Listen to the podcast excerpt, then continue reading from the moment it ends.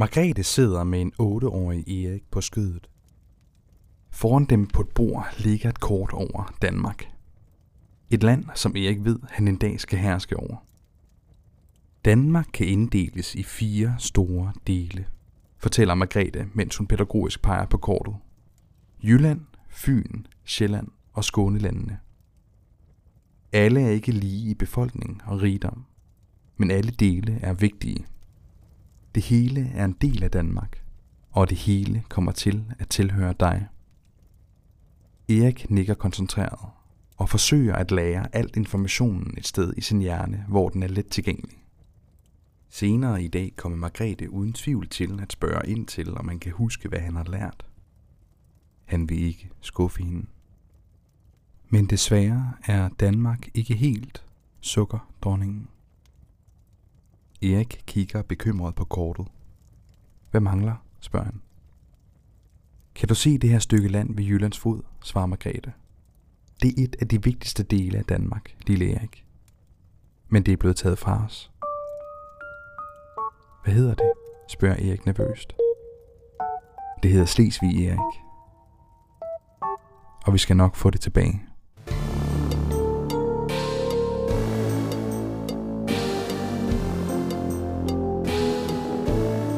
Lytter til Taberne, der skabte Danmark.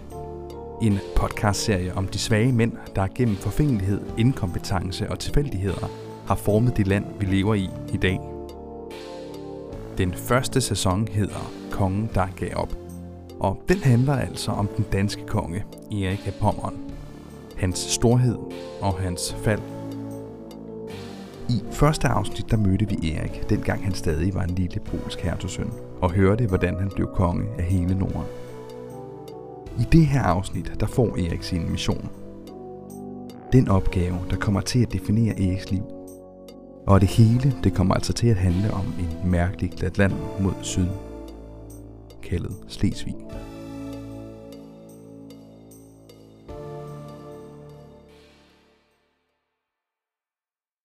Det kan virke underligt med nutidens øjne, at det her lille område i bunden af Jylland, som i dag består af Sønderjylland og det allernordligste Tyskland, var det, der på tværs af Eriks liv optog ham måske mere end noget andet. Mere end sin kone, sine venner eller de mærkelige eventyr, han endte med at begive sig ud på. Som tiden gik, handlede Eriks liv i højere og højere grad kun om det. Kun om Slesvig. Fucking Slesvig. Og det sjove det er, at det her det er ikke bare hans konflikt. Det er faktisk ikke engang Margrethes konflikt. Nej, denne her episke, intergenerationelle kamp, den trækker tråde tilbage til Eriks morfar, Valdemar Atterdag, hans far, og faktisk flere konger før ham.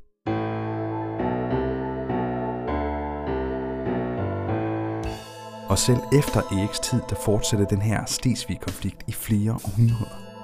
Det var på grund af den, at danskerne fik bank ved Dybel Mølle i 1864 og helt frem til 1920 er den stadig en vigtig og alt overskyggende konflikt, der faktisk er lige ved at udløse en revolution. Lige her i lille Danmark.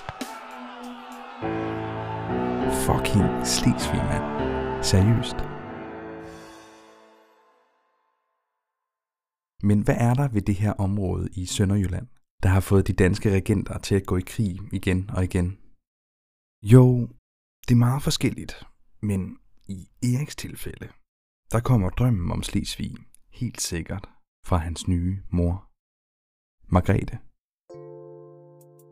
Lige siden lille Bugeslav først satte sine fødder på dansk jord, der har Margrethe gentagende gange fortalt ham om den store uretfærdighed og sorg, der var tilfældet riget, da Danmark mistede Slesvig. Igen og igen har Erik hørt historien om den gang for årtier siden, hvor Danmark var så fattigt, at det blev nødt til at pansætte store dele af landet. Det vil altså sige, at man blandt andet solgte Slesvig, men med en aftale om, at man altid kunne købe det tilbage, når man har tjent penge nok.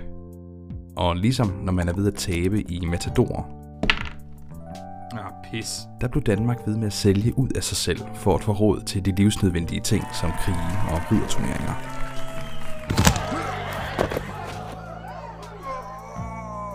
Men til sidst, der var der altså ikke mere Danmark tilbage. Og pludselig, der sad en samling tyskere på magten i landet. Danmark ophørte simpelthen for en stund med at eksistere.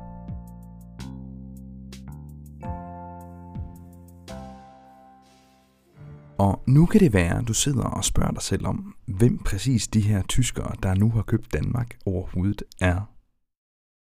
Og det er et rigtig godt og vigtigt spørgsmål. Det drejer sig om en gruppe af grever, der kommer fra et område, der hedder Holsten. Og det navn, det kan du huske ved, at de på Eriks tid har været lidt af en sten i skoen på den danske kongemagt. De her grever, de gik rundt og hed onde navne som Adolf, Henrik og Gert. Og i otte år, der ejede de til sammen hele Danmark. Og derfor så kaldes det her i landet altså den kongeløse tid. Fordi vi var ejet af grever og ikke konger. Og når Margrethe hun kommer til den her del af historien, har det med garanti været lidt af en gyser for lille Erik. Var der virkelig ikke nogen konge? Men heldigvis så kommer hans yndlingsdel af historien lige bagefter. For midt i disse dystre tider findes der nemlig en mand, der har hvad der skal til for at redde dagen. Superkongen Valdemar Atterdag. En mand, der var alt det, som Erik blev opdraget til selv at ville være.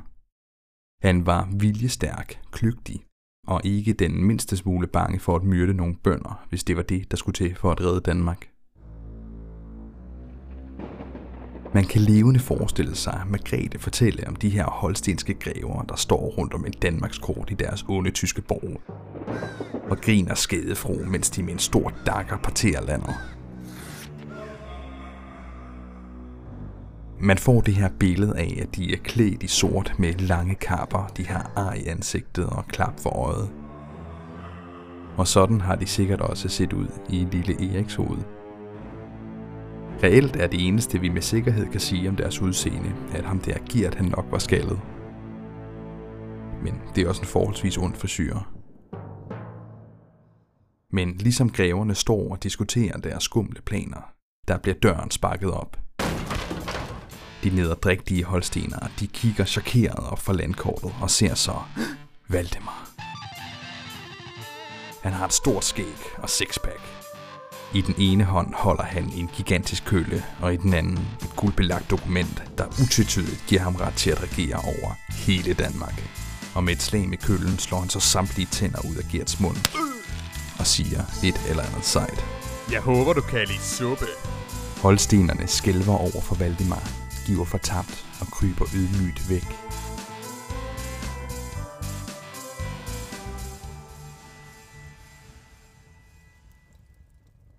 Og så findes Danmark pludselig igen. Kongeriget er reddet. Åh, han er sej. Det er nemt at forestille sig, at Erik han igen og igen har hørt historien om de her blodtørstige fyrster fra syd, der gang på gang er kommet op fra det morderagtige Holsten for at stjæle vores land og vores jobs. Altså som regenter. Og den blide kristne dreng, der indtil for nylig hed Bugislav, ja, han lytter pænt til sin mors historier. Og med det her udgangspunkt i baghovedet, så er det måske ikke så svært at forstå, hvorfor Erik gennem hele sit liv ser de holstenske grever som den ultimative ondskab i verden – det kedelige er selvfølgelig, at i virkeligheden så har de her holstenske grever ikke været meget grådigere eller mere skrupelløse end de fleste andre af tidens konger, grever og hertuger.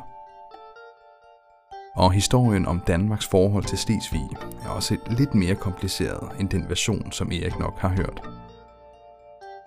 Den danske kongemagt havde nemlig i løbet af et par generationer sørget for at ruinere sig selv og holstenerne, ja, de havde egentlig ikke gjort meget andet end at tage sig betalt for at låne deres penge og soldater til den danske konge, når han havde brug for det. Og da danskerne så ikke kunne betale tilbage, ja, så endte holstenerne i en situation, hvor de stod som herskere over et stort kæmpe land, som de faktisk ikke nødvendigvis havde lyst til at regere over. Landbrugsjorden er okay, men indbyggerne er totalt sager og ærligt talt også en smule farlige.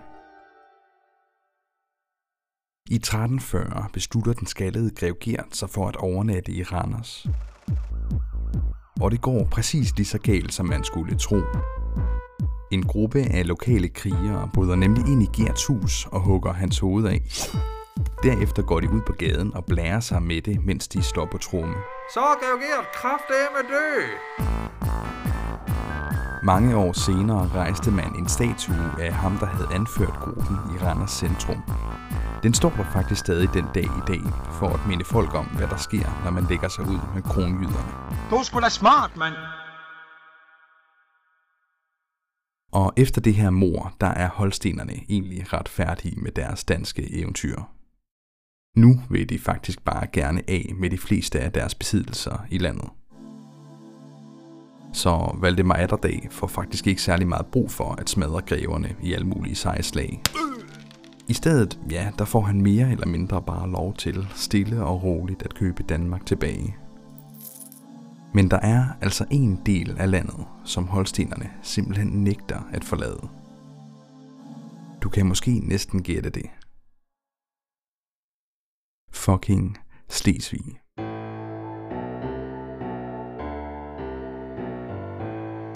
I dag der er det her lille område en del af det, som nogen kalder for udkants Primært kendt for beboernes store kageboer og skægge sprog. Nej, her har de babber med rom og svæskeåter. Men i den sene middelalder, der er den her lille klatland et rigt hertugdømme med alle mulige seje byer og borge. Ikke en udkant overhovedet. Og måske endnu vigtigere, der er det altså en del af Danmark. Eller det er i hvert fald det, som Erik får at vide af Margrethe. Fucking Slesvig er en vigtig og uadskillelig del af kongeriget, og sådan er det bare. Det er også derfor, at Valdemar Atterdag i sin tid på ingen måde kan acceptere, at det ikke er ham, der bestemmer i området. Så den sidste del af den store konges liv går med at hælde al sin styrke og nærmest endeløse energi i at få fucking Slesvig under dansk fucking kontrol endnu en gang. Fucking. Og det lykkes næsten. Men så dør han. Og nu er det så Margrethes tur. Margrethe har nok i den her del af historietimen lænet sig lidt fremad mod lille Erik med alvor i øjnene. For her der bliver hun nødt til at indrømme noget over for sin adoptivsøn. Selvom hun for alt i verden gerne ville have Slesvig tilbage, så var hun nødt til at opgive projektet i et stykke tid. Når man er i gang med det mareridtsagtige megaprojekt, det er at samle hele Skandinavien under en konge, som Margrethe var i gang med på det her tidspunkt, så har man ikke rigtig brug for nogle tyskere, der bider ind i hælene hele tiden. Så for at få Kalmarunionen til at fungere, blev Margrethe nødt til at give holstenerne retten til Slesvig. Det er en slags du får ret, og jeg får ro strategi. Men vi skal nok vinde det land tilbage, forklarer hun kort efter til sin lille adoptivsøn, der kigger forvirret på hende. Og så er historietimen faktisk slut. For nu er vi nået til nutiden. Altså Eriks nutid. På det her tidspunkt, der er Nordens ubestridte konge blevet teenager. Men Margrethe bestemmer selvfølgelig stadig. Og hver gang Eriks mægtige mor kigger på den sydlige grænse, bliver hun mere og mere utilfreds.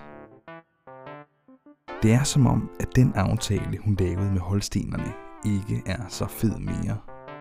Godt nok har hun skabt det største skandinaviske imperium nogensinde. Men hun mangler altså en brik. Hun mangler fucking Slesvig. Dronningen hun har solgt sin fars gamle Fiat Punto og købt en Lamborghini. En rigtig god og klog beslutning.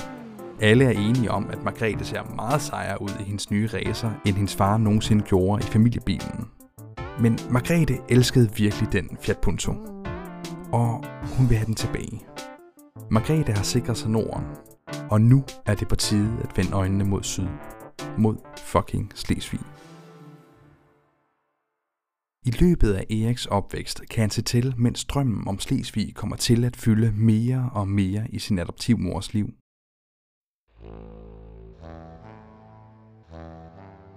Det er svært at forestille sig, at der er noget, som Erik hellere vil, end at gøre sin adoptivmor stolt.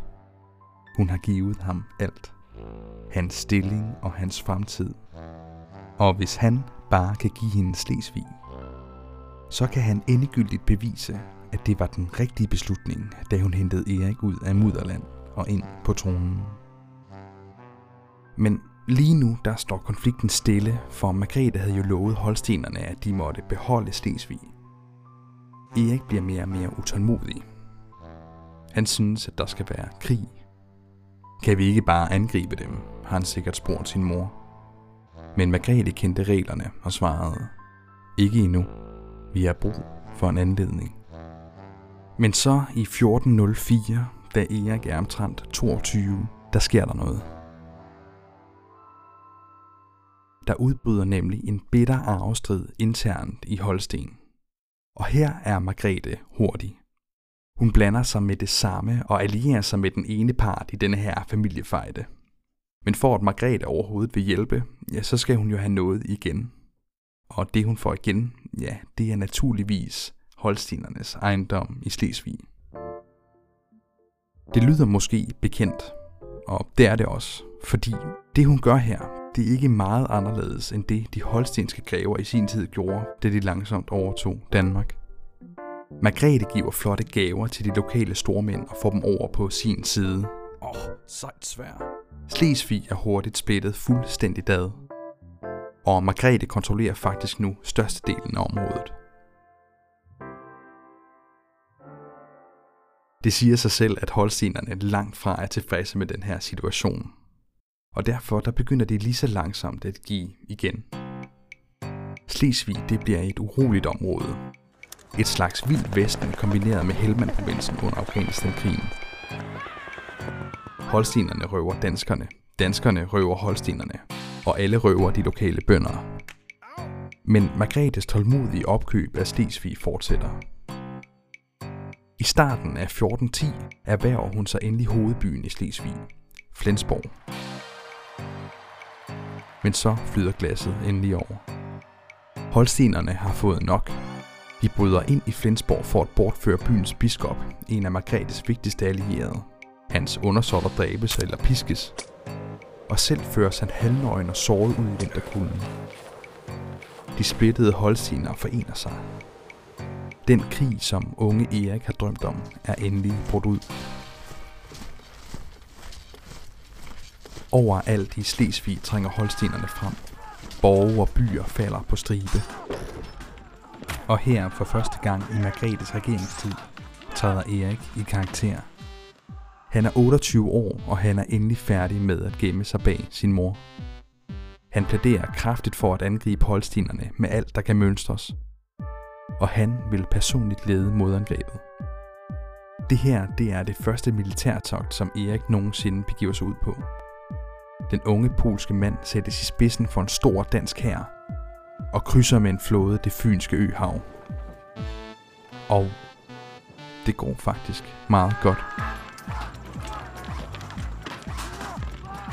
Det lykkes Erik både at erobre Ærø og Als, vi ved desværre ikke vildt meget om, hvordan Erik kan konkret begår sig i de her slag. Men hvis han opfører sig, som man kommer til at opføre sig i senere slag, ja, så holder han sig primært i baggrunden. Og det er ikke fordi, at Erik han som sådan er en kujon, eller bange af sig. Han rejser jo filigt rundt med sin hær i stedet for at blive hjemme. Han bryder sig bare ikke om at være i skudlinjen. Men hvem gør egentlig det? Og det er egentlig heller ikke særligt dumt. Måske er det endda noget, som Margrethe har lært ham. De holstenske grever, de insisterer derimod altid på at ride forrest i slagene. Så kan alle se, hvor seje de er. Men det betyder også, at holstenerne ofte må finde en ny leder, når de har været i kamp. At ride forrest i et slag er meget heroisk, men det er ikke særlig klogt, hvis man godt kan lide at overleve. Faktisk der startede hele arvestriden i Holsten også med, at deres leder døde i kamp, og alle hans arvinger så efterfølgende røg totterne på hinanden. Og mens holstenerne altså bliver ved med at dø i kamp, ja, så bliver Erik ved med at overleve. Bærs det herren. Det er ærligt talt pisse smart. Men desværre så opvejes alle Eriks succeser på Als og Ærø af en militær katastrofe på vestkysten, som han intet har med at gøre. Holstenerne de smadrer Margrethe store jyske hær, så intet det er afgjort, og krigen den fortsætter. Efter et godt stykke tid med mor og vold i Slesvig, bliver man i 1411 enige om en våbenhvile.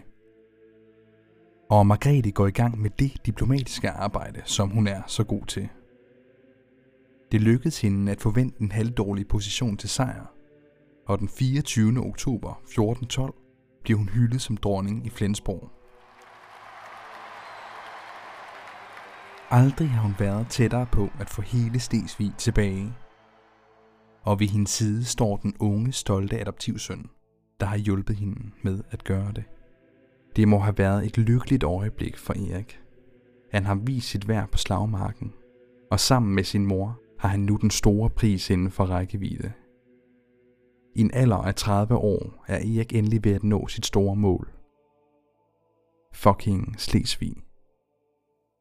Men så sker der noget. Det viser sig nemlig, at Margrethe hun er syg. Meget syg. Sandsynligvis af pest. Og fire dage senere, der dør hun 59 år gammel på en båd i Flensborg Havn. Midt i sejrsrosen bliver Erik forfremmet fra general til konge. Nu er det slut med at lege soldat i sin mors krig. Det er hans krig nu. Vi ved ikke, om han har groet eller glædet sig til dagen. Men lige meget hvad er den ankommet. Han kan gemme sig bag sin stedmor længere. Det er kun ham mod Holsten og fucking Slesvig. Og konflikten, ja, den er langt fra slut endnu. De fleste mennesker kan nok godt forestille sig, hvordan det er at miste en forælder. Men alligevel så kan det godt være svært at relatere til den vilde situation, som Erik han står i nu. At arve tre hele kongeriger og en krig med nogle tyskere. Så i stedet for, så prøv at forestille dig det her. Du er vokset op med et alt overskyggende mål. Lad os sige, at du skal vinde en Michelin-stjerne til din families restaurant. Hele din familie har forsøgt og fejlet. Du er det sidste håb. Håbet er som sådan ikke baseret på dine evner eller din personlighed. Du er ikke René Redzepi. Måske egner du dig slet ikke til at være kok, faktisk. Ups. Men restauranten skal have en Michelin-stjerne. Sådan er det bare. Og nu er det dit ansvar. Det er det eneste alle omkring dig snakker om. Du skal lykkes. Du lægger planer for, hvordan du vil skaffe den her Michelin-stjerne. Overvejer de ting, du vil gøre anderledes. Nye ingredienser at komme i sovsen, og måske lidt anderledes indretning. Men pludselig så er det din tur. Din mor er død, og hun har taget sin berømte opskrift på fiskefars med sig i graven. Som et ton mursten ligger din families forventninger nu på dine skuldre. Og du er helt alene. Når kampen om Slesvig lander for Eriks fødder, er den her konflikt allerede fire generationer gammel. Det var det sidste både Eriks mor og Eriks oldefar beskæftigede sig med umiddelbart før de døde. Hvis Erik på nogen måde skal kunne se sig selv i øjnene som arving til Margrethe og Valdemar, så er der kun én ting at gøre. Han er nødt til at få styr på fucking Slesvig en gang for alle. Og Erik, han har tænkt sig at gøre det på sin egen måde. Ikke med musklerne som Valdemar. Ikke med diplomati som Margrethe. Han går rettens vej. Erik vil officielt anerkendes som fucking Slesvigs retmæssige fucking hersker.